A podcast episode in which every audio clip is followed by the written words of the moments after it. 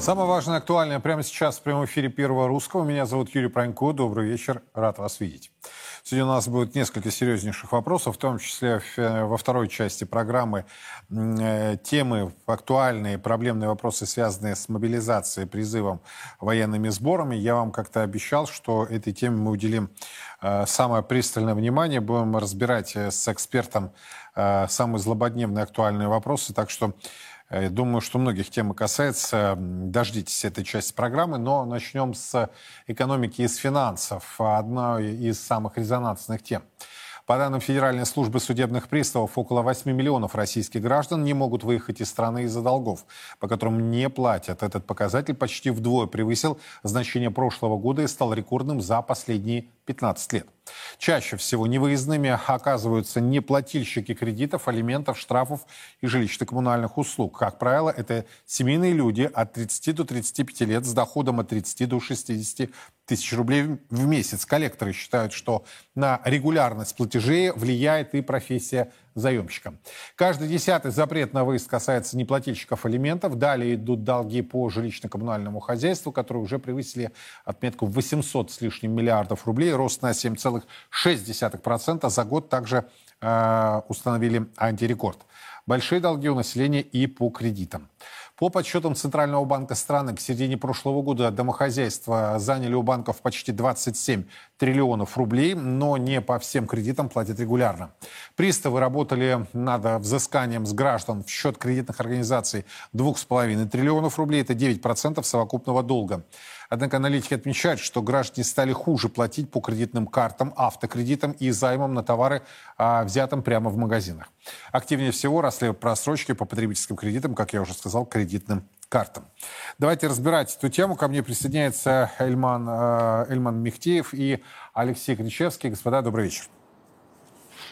Добрый вечер. Рад вас видеть. Вот давайте разберем, почему все-таки рекордные показатели за последние 15 лет, почему увеличились э, показатели по, да, по просрочке э, в два раза, если сравнивать показатели год к году.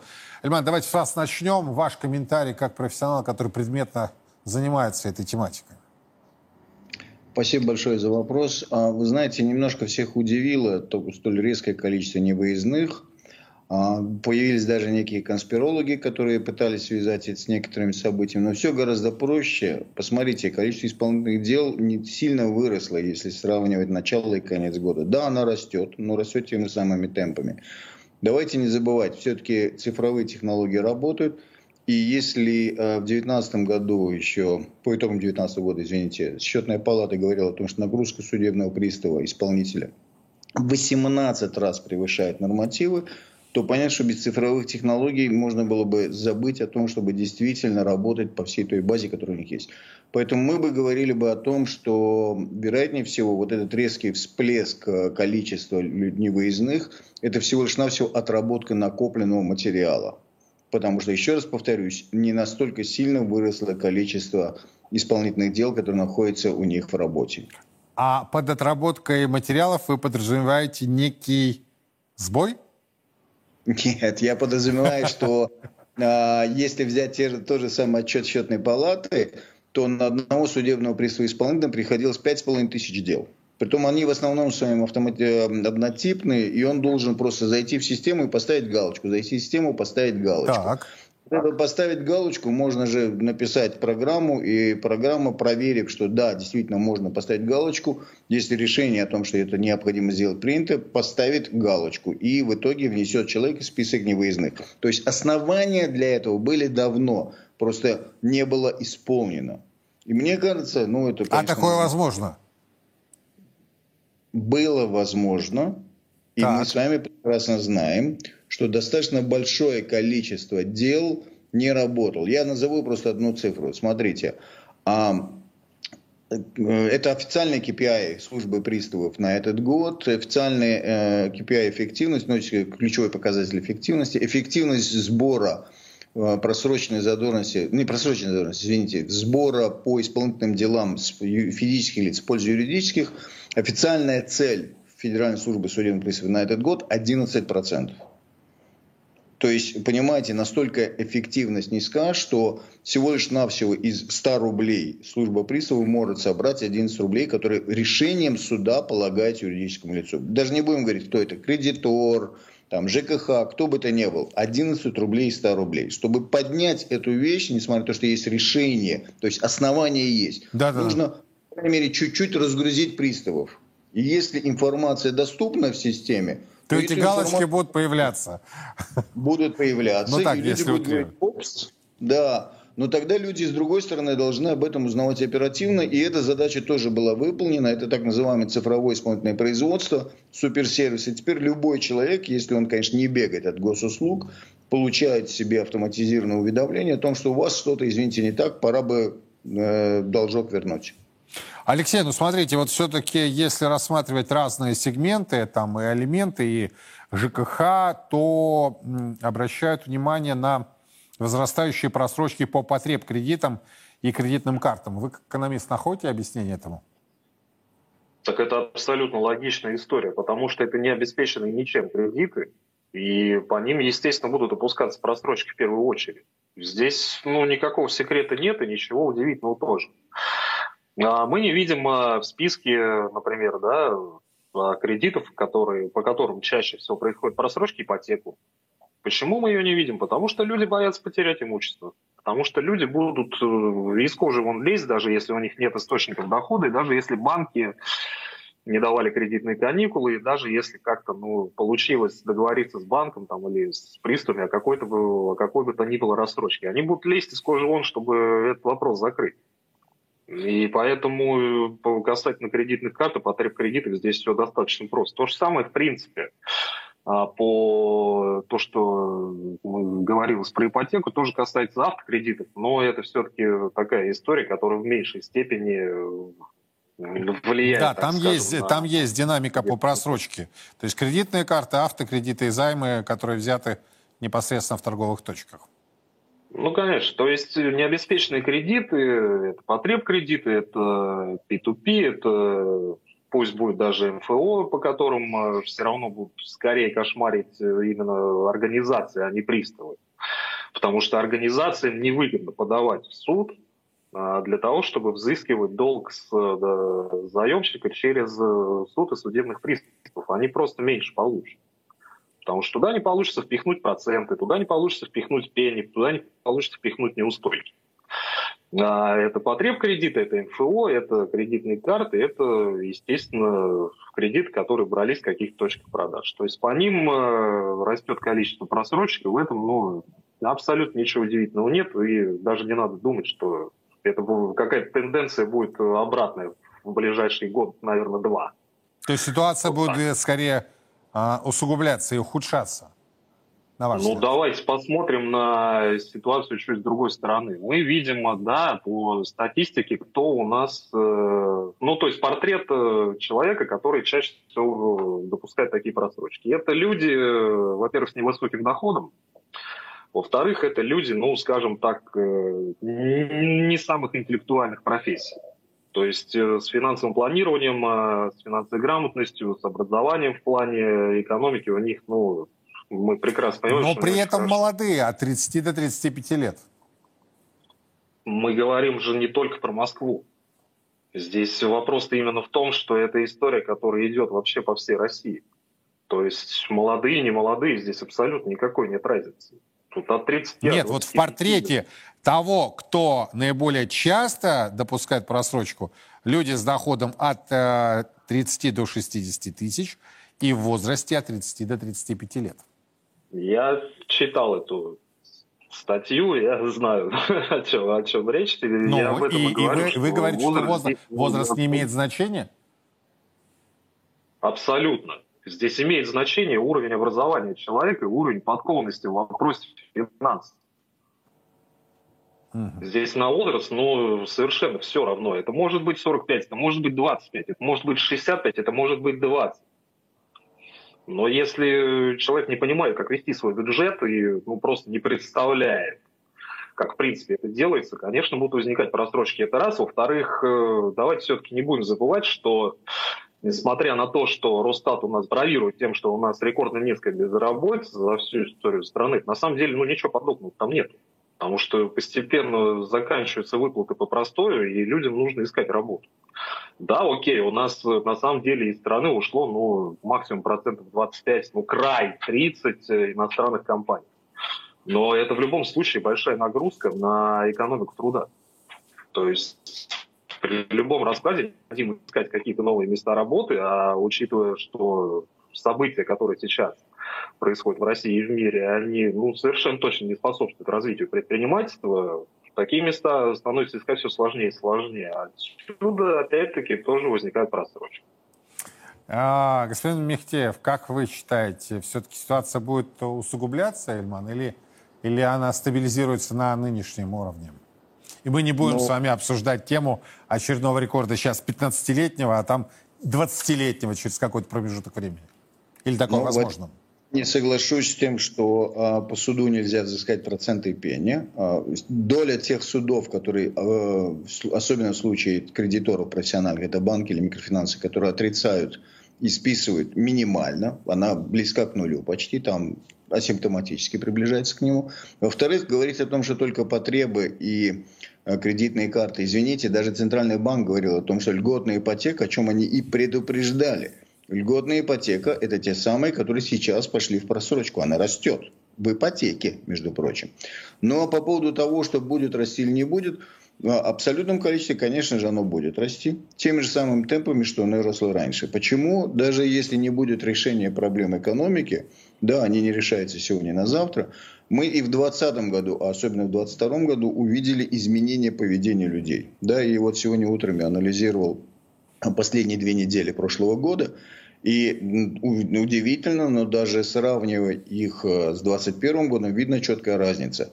Люди не берут займы, они стали гораздо более консервативны. Займы, кредиты, они стали гораздо более консервативны.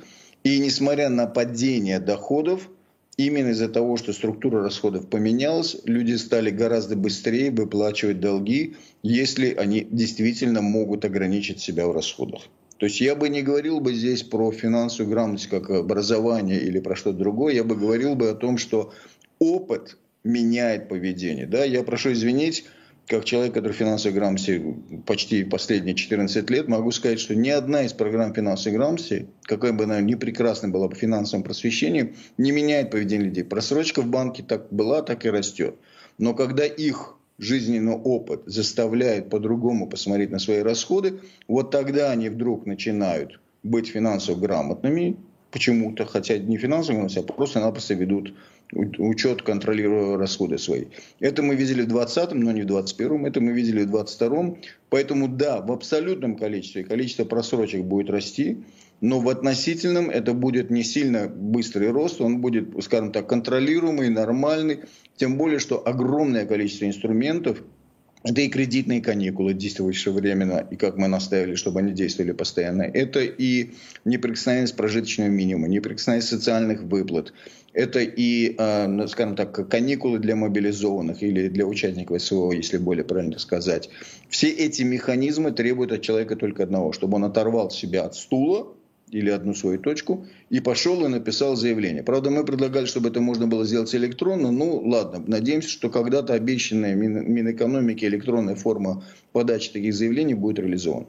Поэтому да, будет расти. Есть механизмы, которые позволяют немножко смягчить последствия этого дела. И это не зависит даже от ситуации в экономике, это может зависеть от ситуации в экономике одного конкретного домохозяйства. Соглашусь. Спасибо большое. Эльман Мехтиев, Алексей Гречевский были у нас на прямой связи. Обсуждали очень серьезную тему. Это долги домохозяйств. Ну, вы слышали, что за истекший период э, в два раза э, превышен аналогичные показатели, сравнивать год к году по просрочкам, по э, тем делам, которые в отношении почти 8 миллионов российских граждан сейчас рассматриваются судебными приставами к взысканию. И это рекордные показатели за, последние 15 лет. Я хотел бы вас спросить и увидеть ваши комментарии и мнения. Все-таки ваше поведение за последний год изменилось? То есть вы все-таки продолжаете убрать кредитные ресурсы? Вы э, тем самым решаете действительно насущные проблемы, как то жилье, как то автомобиль. Э, но навряд ли сейчас есть люди, которые берут кредиты для того, чтобы провести отпуск или купить себе сковородку. Это с одной стороны. А с другой стороны, а, вот о чем говорил господин Михтеев. А, люди, которые имеют финансовую возможность а, покрыть ранее взятые долговые обязательства, идут на досрочное погашение. А, отражает ли это ваше поведение, потребительское поведение, или вы так вот спокойно несмотря на все катаклизмы, продолжаете в ежемесячном режиме оплачивать, собственно, свои долги, и пока существенного давления не ощущаете. Высказывайте свое мнение, соображение. Очень важно понять, какие настроения в обществе, а самое главное, какие настроения в разных частях страны по этому поводу. Неспроста мы об этом заговорили, потому что еще одна из ключевых тем, проблем нашей с вами а, России – это бедность и нищета населения. Она носит уже затяжной такой хронический характер – не случайно на первом, кстати, в нынешнем году заседании правительства, наряду с другими наболевшими проблемами, президент Путин назвал приоритетную борьбу с бедностью и социальным неравенством. В начале ноября мы с вами подробно обсудили меры государственной поддержки семей с детьми. А сегодня продолжим рассмотрение вопроса по ситуации в целом с доходами граждан. И напомню, наша приоритетная задача – выход на реальный рост доходов, на реальный. Сокращение бедности и неравенства в стране в целом. В текущем году мы приняли ряд важных решений на этот счет. В том числе с 1 апреля распространили ежемесячные выплаты на семьи с детьми в возрасте от 8 до 17 лет. И тем самым увеличили число получателей таких выплат они дополнительно охватили около 5 миллионов детей. Кроме того, с 1 июня опережающим темпом на 10% был проиндексирован прожиточный минимум.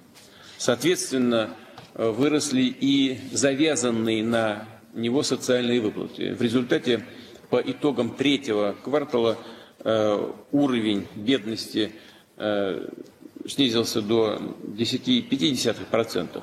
Ну, а э, это, конечно, небольшое. Было там у нас сколько? 11, да? Э, да. Годом раньше, в третьем квартале, он составил 11%. Так что снижение э, действительно небольшое. Но важно, что в нынешней непростой ситуации экономической такая определенная позитивная динамика есть. Вот ее нужно сохранить. Насколько реально достичь перелома в части повышения доходов российских домохозяйств в 2023 году? Ведь речь идет о том, что за черту бедности сейчас в России живет более 19 миллионов наших с вами соотечественников. Возможно ли это в текущем году или, собственно, а, пожелание, которое навряд ли станет реальностью в 2023? Василий Колташов ко мне присоединяется. Василий, рад видеть. Добрый вечер. Здравствуйте, рад вас видеть давно. Да, давно не виделись. Вот на ваш взгляд, собственно, это так и будет желанием, но не реальностью? Или в 2023 году, вот, несмотря на, э, скажем так, внешнеполитические э, проблемы, э, составляющие, в общем-то, возможно, ну, хотя бы несколько миллионов наших соотечественников перевести из разряда бедных в разряд хотя бы среднего класса? Или это невозможно? Простите, техническая проблема была небольшая. Э, смотрите, в чем дело. Э, давайте сперва разберемся. Да? Ну, начнем, начнем с того, что э, как бы подняться на черту бедности, из-под черты бедности и оказаться чуть выше черты бедности, да, это вполне достижимо даже уже в следующем году. Вопрос только в государственных мероприятиях, в их, сум, в их сумме. Ну и в том, как будет реагировать рубль на обстоятельства во внешней политике, в мировой экономике, на конъюнктуру, да, в самом сложном ее сочетании. Э, это очень непростой вопрос на сегодня, потому что мы понимаем, что будет э, возможно, довольно сильным колебание цен на нефть, на продовольствие, на удобрения в следующем году, что год будет непростой, и это может выступить, как видят экспортеры, ну, причиной для того, чтобы рубль был слабым, а бюджетное правило ослабляло его все больше и больше. Поэтому э, тут может получиться так, что вы вроде бы получили субсидии, вы вроде угу. бы получили э, какие-то даже бонусы от государства иные, а жить стали, если лучше, то очень ненамного. То есть вы даже, может быть, чуть-чуть выпрыгнули из-под этой черты бедности. Но сказать, что так вот можно победить бедность, э, я бы не торопился. Здесь есть... Но, но дело в том, что здесь есть ряд, ряд вопросов, которые нужно еще рассмотреть. Во-первых, наша бедность носит территориальный характер. То есть у нас есть прямо такие огромное число регионов бедных. Да, это не регионы крупных городов, это регионы, ну, где, в общем, не так много высокорентабельной промышленности. Это не северные сибирские регионы, это могут быть регионы Черноземья, это могут быть регионы так, Кавказа, это могут быть регионы э, Южной Сибири. Они не богаты. Следовательно, здесь большое значение, но, но здесь бедность в чем выражается? Только ли в денежных доходах или у людей недостаточно имущества? Потому что, ведь, смотрите, старшие поколения получили жилье в советскую эпоху. Угу. Кто-то унаследовал, но основная масса вынуждена покупать жилье сейчас. И в этом плане может сработать против бедности военное кенсианство, такое своеобразное, да, вот прям, прям прямое кенсианство. Люди были мобилизованы, они вернулись с окончанием, успешным окончанием специальной военной операции, они получили деньги, достаточные для приобретения хорошего земли, жилья для своей семьи или погашения ипотеки. Следовательно, вся структура их расходов поменялась. Что бы там ни происходило на мировом рынке, они оказались в значительно лучшем положении, и вопрос о том, чтобы не выпрыгнуть, не выпрыгнуть слегка из-под черты бедности, а в том, чтобы подняться над ней и почувствовать себя, ну, в общем, ближе к средним слоям по своему положению, да, этот вопрос для них может Но быть это возможно при ситуации, Василий, согласитесь, а, стабильного сильного рубля, б, а, достаточно низкой инфляции. Тогда то, о чем вы говорите, вот этот временной промежуток после начала и окончания да, а, специальной военной операции, накопительным итогом формирования денежной, назовем это так, массы, а, позволит решать а, жилищные ли вопросы, иные социальные вопросы. Открывать ну, свой бизнес небольшой. Бизнес даже. ли открывать. Но никто не гарантирует, что рубль будет стабильным, а инфляция не разгонится. Особенно вот, при нынешней вот политике. Это, вот это, это серьезное «но», которое существует на 2023 год. Но э, смотрим, здесь стоит уточнить одну деталь, да, она касается детей. Дети. Э, семья, имеющая двух детей, уже оказывается как правило, в трудной жизненной ситуации. Больше двух детей, но это еще сложнее. Почему? Ну, как минимум, если это дети разнополые, как вы их расселите в двухкомнатной квартире или в однокомнатной квартире, как вы это сделаете? Застройщики ведь не просто так не строят трехкомнатные квартиры. Э, они понимают, что это дорогостоящий товар. Хотя это должно, должна быть стандартное, минимально стандартное жилье для семьи с двумя детьми. Три спальни, квартира с тремя спальнями и кухней залом. Да? То есть э, не нужно зала в виде танцпола, как у нас э, строят э, в квартирах. Это ужасные планировки 70-х годов, от которых застройщики не могут избавиться. Этого не надо. Семьям им нужны три комнаты. Ну, одна побольше для, там, две побольше, может, для детей, для родителей, может быть, поскромнее. Э, и вот этот вопрос тоже очень важный. Мне, мне понравился ваш подход. Для родителей поскромнее, ну, а уж для детей, ну, так, такой и должен быть подход. Да, да, да, согласен. Трудность какая здесь возникает? Это трудность того, что делать. Либо государство еще должно дать родителям денег, чтобы они могли э, приобретать э, лучшее жилье, большее жилье. Либо нужно оставить людям те деньги, которые они заработали. Это вопросы налоговой политики. Э, у нас такая происходит последние годы проба Э, прогрессивного налога. Хотя налоговая система регрессивная по-прежнему, но не нужно ли отказаться от регрессивной системы? Не она ли делает людей многих бедными? Потому что если вы заплатили 13% налог зарплаты, да потом 20% э, при покупке различных товаров, ну хорошо, не везде 20, где-то поменьше, но это много в сумме. 20% подожди, там же еще и социальные взносы разнообразнейшие. Да, Считайте косвенные налоги. Взносы да. заплатили заработной платы. Э, есть э, в счетах за ЖКХ тоже налог заложен. Вы заплатили очень много налогов, э, а потом вы, конечно, оказываетесь бедным. это не означает, что если э, сразу все это оставить э, там значительную часть, ну, отменить хотя бы 13% налог, сделать возвраты подоходного налога для семей, начиная от двух детей, от, трех детей, двух-трех детей. Я не знаю, как здесь могут здесь распорядиться власти, но э, вернуть... Ну, хотя бы от трех детей для начала, чтобы тему хотя поддержать. Хотя бы от трех да, детей для да. начала, совершенно верно. Оставить им эти деньги для того, чтобы они могли их, э, ну, э, потратить на потребление. Э, вот эти, вот эти проблемы. Поэтому Э, оказывается, все очень-очень непросто. А сами семьи, тут же, тут же все завязано сразу на демографию. У нас ведь проблема не в том, что, э, как у нас говорят, женщины не хотят рожать. Да? Не в этом проблема. Э, мужчины тоже не хотят рожать, надо сказать. А проблема в том, что разрыв временной у основной массы граждан между первым и вторым, а потом вторым и третьим ребенком, он оказывается очень большим.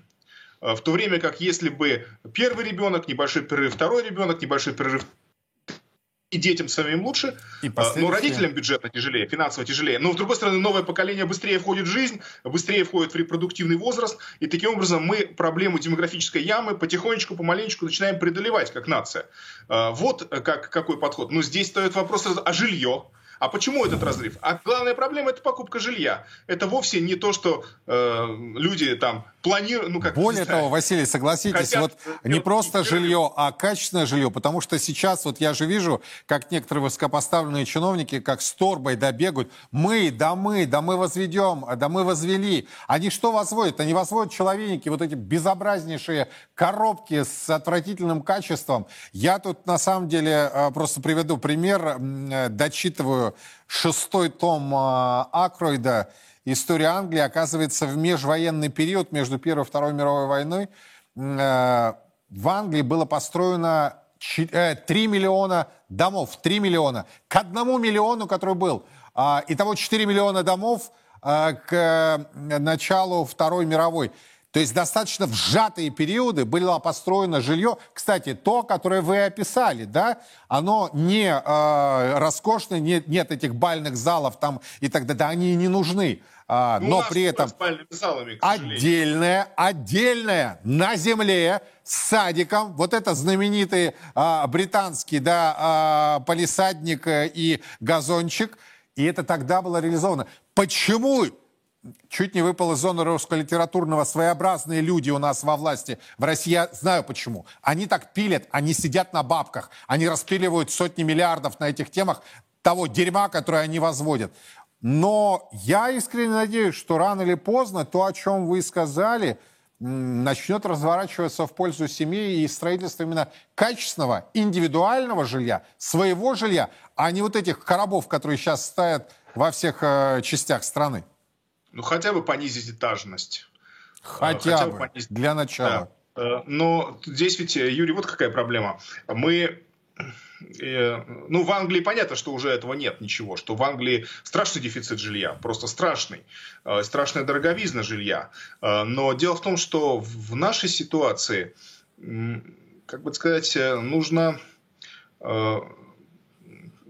ну, вспомнить еще вот о чем, что промышленный рост, развитие промышленности – это еще один фактор преодоления бедности.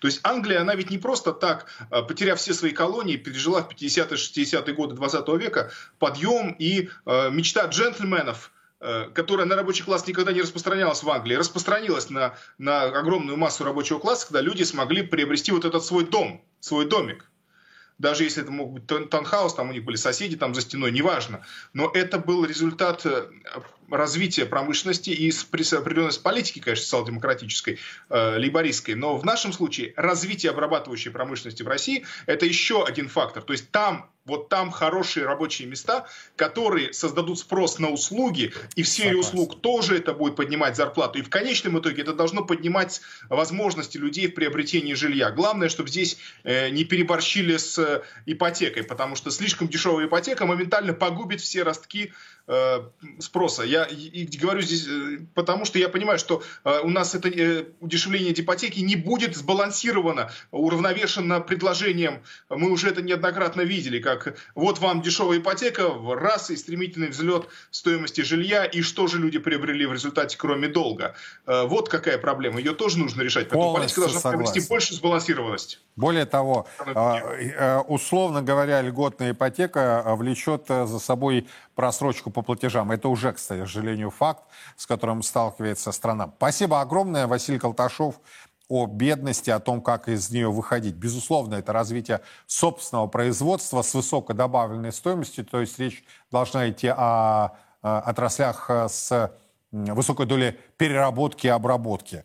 Но, к сожалению, пока структура экономики очень сильно зависит от углеводородов. И, собственно, в продолжении темы, по словам вице-премьера России Александра Новака, Сегодня он об этом сообщил. Доходы бюджета от нефтегазовой отрасли выросли в 2022 году на 28% до 2,5 триллионов рублей. Господин Новак уточнил, что добыча нефти выросла на 2%, назвав это позитивным результатом на фоне санкций.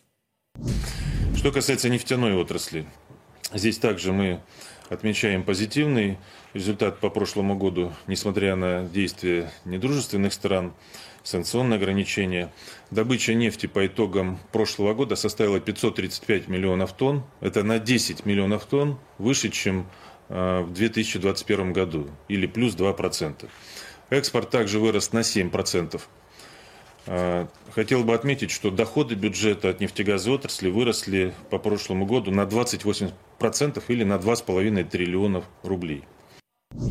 Однако, напомню, с декабря прошлого года действует эмбарго Евросоюза на нефть из России. С того же дня установлен так называемый ценовой потолок на морские поставки этого топлива 60 долларов за бочку. Минфин ожидает, что объем недополученных нефтегазовых доходов бюджета в январе достигнет уровня в 54,5 миллиардов рублей. Сегодня же в ведомстве Силуанова сообщили, что стоимость российской нефти в январе упала ниже 50 долларов за баррель.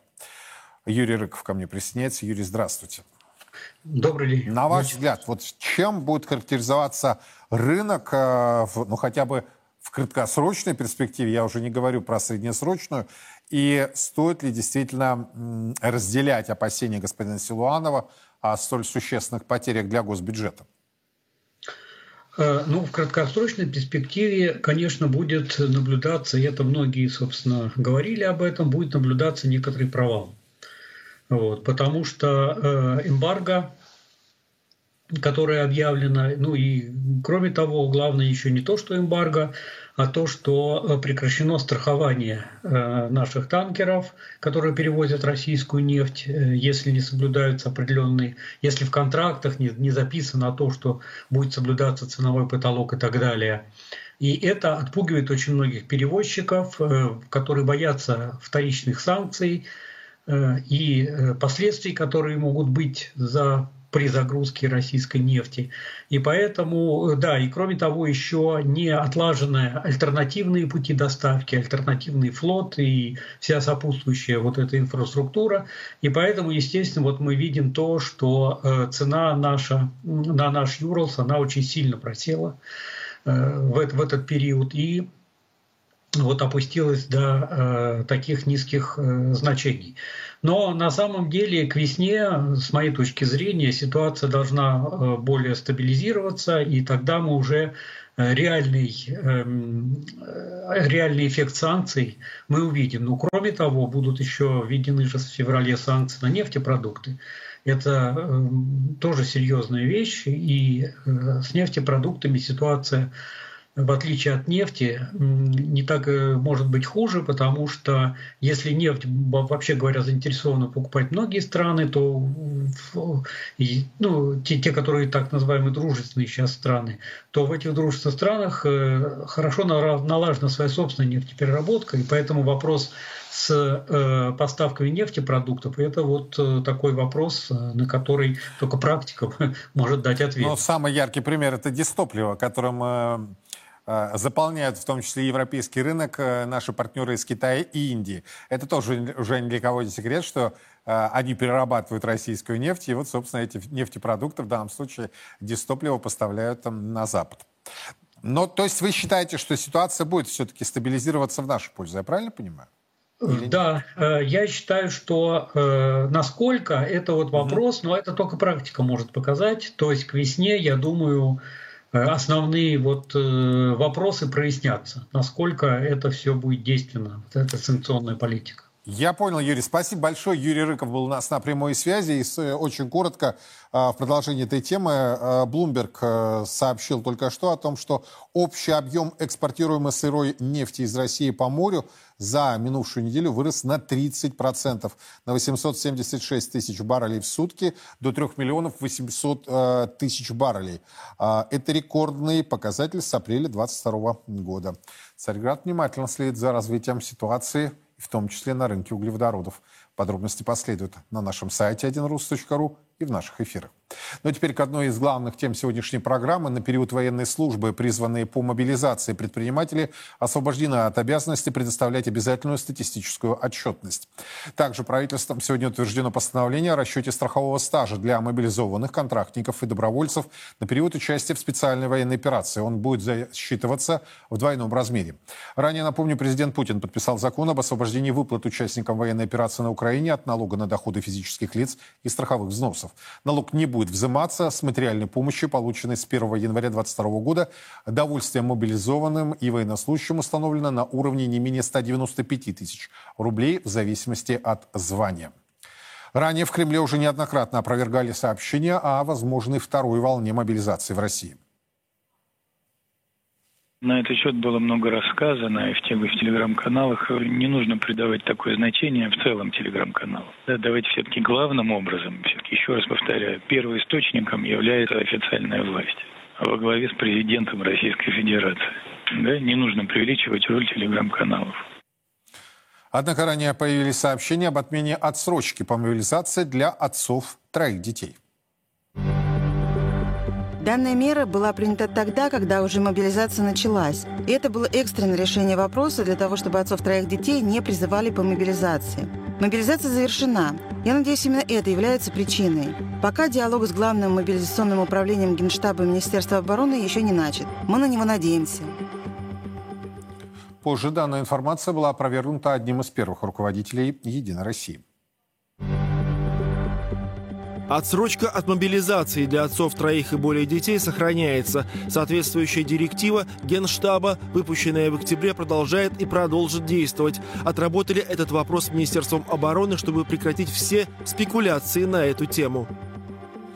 Ранее мы договаривались, что предметно разберем вопросы, которые связаны с мобилизацией, призывом на срочную службу, военными сборами. Прямо сейчас ко мне присоединяется Олег Швидков. Олег, здравствуйте. Рад вас видеть. Да, добрый вечер.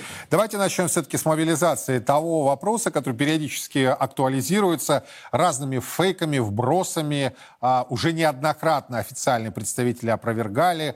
А, а вот ваш взгляд как профессионала, все-таки стоит ли готовиться ко второй волне? На сегодняшний день, на мой взгляд, острой необходимости в этом нет. Из этого 300-тысячного контингента людей, которые были мобилизованы, э, скажем так, в район боевых действий попало порядка 60%, остальные еще находятся в местах подготовки, то есть не используются. Поэтому у вооруженных сил есть определенные резервы. Угу. Теперь по а, еще одной резонансной теме, как вы ее восприняли и как комментируете по поводу а, отцов многодетных а, семей. Э, очень жаркая была пятница, да, в буквальном смысле ситуация накалялась до момента, когда вот а, Андрей Турчак сделал уже свое официальное заявление.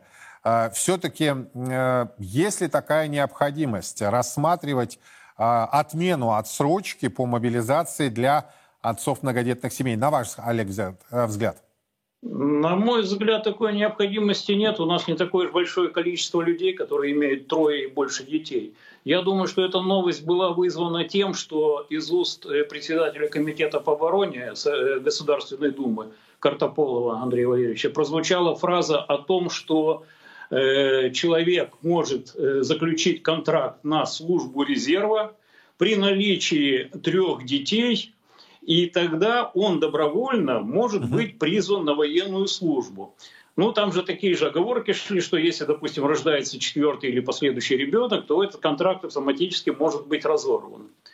Вот, наверное, это породило определенные слухи. Вообще, я, честно говоря, я в средствах массовой информации и в интернете особой паники по этому вопросу не заметил. Гораздо больше рассуждений идет по вопросам увеличения призывного возраста до 30 лет. Вот, давайте и... тогда, Олег, э, то, о чем мы с вами начинали обсуждать, давайте тогда разберем. Я, кстати, видел комментарии наших зрителей, ну, многие тогда с гневом восприняли ваши слова. Вот я хочу, чтобы вы сейчас в спокойном режиме объяснили свою позицию по поводу повышения э, возраста на э, призыв? Ну, главная задача этих решений – это создание мобилизационного резерва. Ну, в принципе, мы в прошлый раз говорили, что это главное условие успешного ведения длительной войны без применения ядерных средств. Значит, э, чем вызвана эта непопулярная, но в принципе для государства вынужденная мера? Мы видим сокращение призывного контингента который, в общем-то, с каждым годом значительно уменьшается. Вот давайте поговорим э, языком цифр. В 2022 году весной призывалось в соответствии с указом президента 134,5 тысячи человек, а осенью 120. Это в тот период, когда страна, в общем-то, активно вела боевые действия за пределами э, государства. Это как бы первое. В 2021 году э, призыв был 127 тысяч, но осенний. Но мы помним, что в 13, в 14, в 15 в среднем в каждом призыве было порядка 150 тысяч. Чем вызвано э, снижение контингента призывного? Прежде всего это демография, то есть увеличение смертности и сокращение рождаемости. Второе – это значительное количество увеличилось отсрочек по болезни. Плюс появилось значительное количество других отсрочек, ну, например, учащимся студентам там, высших учебных заведений. Наконец, э, э, рост количества контрактников. Все это повлияло на то, что снижается э, возможность призывного контингента. Так. Второ, да. Вторая причина – это все-таки решение коллегии, декабрьское решение военной коллегии об увеличении э, вооруженных сил до полутора миллионов. Как прозвучало из уст министра обороны, 695 тысяч – это контрактники, и получается 800 тысяч – это личный состав срочной службы. Мы только что выяснили, что в среднем у нас в году призывается порядка 300 тысяч, даже 250, где взять еще 550. Поэтому и стал вопрос, что нужно как-то расширить этот мобилизационный резерв, и это можно сделать, э, например, в качестве одной из мер за счет увеличения э, срока призыва на три года. Если вы помните, на военной коллегии, на военной коллегии прозвучало э, два вида цифр. Увеличить срок призыва с 18 до 21 года, так, призывной возраст имеется так. в виду, и с 27 до 30 лет отодвинуть верхнюю границу. Как-то последнее время первые две цифры стали замалчиваться с 18 до 1, 21. А вот вторая часть, она активно муссируется и активно как бы пропагандируется. То есть таким образом мы получаем три года, э, ну вернее людей с тремя дополнительными годами, когда их можно призвать на службу.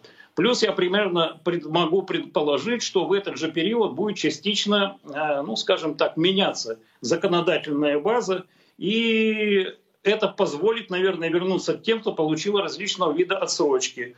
Так что количество уехавших отдыхать на 2-3 года за пределы страны без отрыва от производства, на наш взгляд, несколько увеличится. То есть вы, подождите, подождите, Олег, вы считаете, да. что вот это бегство из страны увеличится? Я могу предположить, что ребята в возрасте 27-29 лет начнут частично исчезать. А скажите, пожалуйста, вот тоже распространенный такой вопрос э, э, по поводу продления с срока э, возраста призыва на срочную службу. Люди говорят, ну ведь молодой человек мог уже обзавестись семьей, детьми, получить образование, устроиться на работу, и вот государство берет и забирает на такой промежуток, ну, в данном случае э, промежуток времени для э, пополнения резерва, как вы говорите, да, пусть уже на срочной службе. Вот с точки зрения целеполагания, насколько это с вашей точки зрения оправдано? А давайте, э, на мой взгляд, это не оправдано. Давайте посмотрим на обоснование сдвига этого срока с 18 на 21 год. Так. Основная причина, как нам объясняют, это получить ну, более качественный профессионализм призывного контингента. А в принципе мы этот профессионализм, кстати, мнимый, мы меняем, в общем-то, на упрощенную ментальность тех, кого призываем. Вот я вам просто приведу такой пример, что в свое время я начинал службу на дизельных подводных лодках. Так, там стояли дизельные такие двигатели D37, D42. И туда старались набирать ребят, которые э, из сельской местности работали на тракторах. Ну, якобы дизель что-то понимает. Uh-huh. Но э, дизель тот, который на подводной лодке, он размером с два стола министра обороны по длине там, и по ширине. А э, дизель трактора, вы сами представляете, какой размер. То есть ничего общего, кроме, э, наверное, э, запаха дизеля и масла на теле. Все остальное новое. Приходилось учить Хороший заново. пример. Поэтому да. вот это мнимое очень Э, вещь, что они придут подготовленными, все равно их будут переучивать. Ну так вот, все-таки вы согласны с этой необходимостью? Нет, Или... я не согласен. Мы провели заседание исполнительного комитета своей организации. В основном там ребята с военным прошлым обсуждали эту тему. Мы переговорили перед этим и продолжаем сейчас общаться с участниками боевых действий, как в Афганистане, так и в ходе первой и второй чеченской кампании. Все в один голос говорят, что парни 18-20 лет надежнее, героичнее и самоотверженнее, чем те, которые придут в 21-22 года, и, как вы правильно подметили, или ваши зрители подметили, уже э, тягощенные семейным бытом, заработной платой, хорошей работой и так далее и тому подобное. По сути дела, мы получаем того же контрактника, ну, с мышлением контрактника, только с зарплатой солдата срочной службы. Угу. Алекс, смотрите, вот еще один ракурс, который э, активно дебатировался в конце минувших, э, минувшей недели. Это заявление депутата Госдумы, члена Комитета по обороне генерала Соболева о военных сборах. Я думаю, вы видели эти неоднократно сообщения да, да. о том, что за 30 лет, и у него даже была такая фраза, те, кто не служили, э, те, кто не имели а, военно-учетной специальности, собственно, этих сборах смогут получить и отслужить. Я очень хорошо помню в силу профессии, а, ближе к вечеру появилось заявление главы оборонного комитета парламента страны господина Картополова, генерала Картополова, о том, что, ну, это, в общем-то, фантастическое э, заявление э, по своей сути и к реальности не имеющее никакого отношения. Опять хочу услышать мнение профессионала. Что скажете о необходимости и оправданности подобного решения? Да, я знаком с обоими заявлениями. Значит, э, я не вижу необходимости в переподготовке или в призыве ежегодно, как там прозвучало, значит, тех, кто не служил. Наверное, это неправильно. Так. Вообще у нас как бы есть свои предложения, как можно в стране создать мобилизационный резерв. Во-первых, у нас есть во многих вузах военные кафедры. И вот необходимо тех людей, которые обучаются в этих военно-учебных заведениях, вывозить в поле на настоящую боевую подготовку. Мы видели с вами, как готовили, э, ну, скажем так, первые партии наших мобилизацио... э, мобилизо... мобилизованных. Так? Угу. Ими всерьез никто не занимался. Примерно такая же картина идет и со студентами этих вызов. Потом вторая изюминка на торт нашего общества. Мы настаиваем на то, что срок службы должен быть два года. Первый год человек учится, второй год его можно э, привлекать к участию в боевых действиях. Дальше. Мы считаем, что пора закончить э, боевую подготовку с этими дебильными фотоотчетами, которые вызывают э, ненависть у младших командиров, смех у старших и издевки у гражданского общества, а реально заниматься боевой подготовкой в поле и так далее. Вот я вам приведу пример. Сейчас э, в ходе э, той ситуации, которая у нас сложилась на Украине, один из немногих вузов, который по-настоящему начал готовить офицеров, ну, будущих офицеров, в настоящий момент курсанты, это Московское общевойсковое училище. Они не бегают по этой штурмовой полосе там, или полосе препятствий, где горят две покрышки, бросают взрыв пакеты, лужа с грязью, там, значит, и бревно, по которому то собак можно водить, то людей заставлять перепрыгивать там. Значит, а их нормально взяли здание старое, и в этом здании с утра до вечера ребята тренируются. Вот подобного рода полигоны нужно устраивать общем-то, во всех субъектах Российской Федерации. Теперь в каждом субъекте есть десятки людей, даже сотни, угу. которые с удовольствием бы э, прошли бы в добровольном порядке выходные дни и так далее первичную подготовку обращения со стрелковым оружием. Это и охотники, и просто любители пострелять в тире. И самое обидное, что, в общем-то, наша организация несколько раз предлагала Министерству обороны поддержать такие вот э, команды. На сегодняшний день у нас работает только в Питере, и то они опираются на ЧВК «Вагнер». Так? И такая же структура у нас работает в Краснодаре. Все остальное это вот, э, ну, добровольно. То есть мы не нашли здесь смычки, желания Минобороны оказать содействие. Так? А ведь боевое оружие в руках любого мужчины, вот, когда он его поддержал, это уже какая-то тяга э, к добровольности. То есть это можно рассчитывать, что когда-то он вступит добровольцем, ну, при необходимости защищать свою родину. Так. Значит, потом боевая подготовка так называемой службы резерва. Мы же этот эксперимент начали в прошлом году. Но там единицы, кто остался. То есть люди записались, подписали контракты, а потом, видя, что не получилось с теми материальными благами, которые мы пообещали, что подготовка вся свелась к житию в холодных палатках, кто никто ими не занимается, они постепенно все разбежались. Вот эту вот систему нужно возродить, значит, даже не возродить, ее нужно качественно улучшить. Ну и, наконец, мне кажется, знаете, вот нужно э, для того, чтобы наши войска занимались нормальной боевой подготовкой, срочники, это изменить систему проверок воинских частей. Ну что такое офицеры приезжают и проверяют штаб дивизии, штаб полка, там, штаб отдельного батальона. Надо в поле выезжать, надо там работать. Конечно, в штабе теплее, там и чай, и кофе, и другие условия. Поэтому вот все это в совокупности может дать определенный эффект для повышения мобилизационного резерва. Кстати, и подготовка офицеров. Я уже привел, пример МОСВОКу. У нас есть отдельные вузы, я не беру командные училища и технические, там, а, особенно летчики, там, э, танкисты, артиллеристы, но есть отдельные вузы там, с полугуманитарной направленностью, назовем. Люди как первый раз стреляли по три патрона, они больше на полигоне не были. Вот это все надо в корне менять.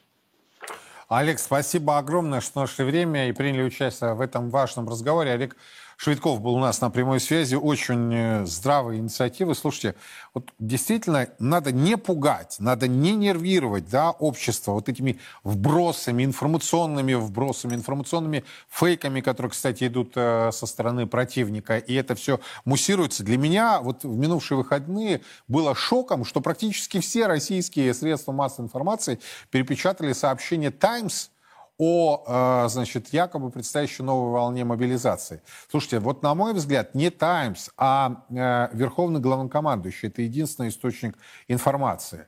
А все остальное, вот ну, мне сложно представить, чтобы газета «Правда» в период Великой Отечественной войны цитировала а, гитлеровскую, гитлеровские издания на предмет тех решений, которые а, принимаются якобы в Советском Союзе. Ну, по меньшей мере, как-то это идиотически да, выглядит. А кто вам сказал, что британская «Таймс» работает на Россию, когда публикуют подобные сообщения? Поэтому вот надо общество не до белого коленя доводить, а слушать и слышать профессионалов, которые вносят предложения, и их реализовывать на практике. Пока это все к этой минуте. Мы продолжаем следить за развитием ситуации. Подробности в наших программах и на сайте 1rus.ru. Меня зовут Юрий Пронько. До завтра. Мы начинаем на самом традиционном телеканале «Царьград» сериал, посвященный традиционным ценностям. Азбука традиционных ценностей. Цикл экспертных бесед трех русских мыслителей об основах русского бытия и русского будущего. Создаю мост между нашим настоящим и нашим будущим, и нашей древней русской традиции, неизменной. Нормальный человек – это человек, который любит детей, ест хлеб, дышит воздухом, молится Богу и осваивает небольшой кусочек земли, который дан ему во владение. Константин Малафеев, Александр Дугин и протерей Андрей Ткачев в студии Первого Русского анализируют основы госполитики по сохранению и укреплению традиционных духовно-нравственных ценностей. Основами государственной политики открыли окно в мир вечности и высокого. Мы встряхнули наше пыльное, крючкотворное законодательство и приоткрыли в нем окно вверх, в вечность. Никакой политкорректности, ничего лишнего. Только русские смыслы исконно русских ценностей. С 17 января, дважды в неделю, в эфире Первого Русского.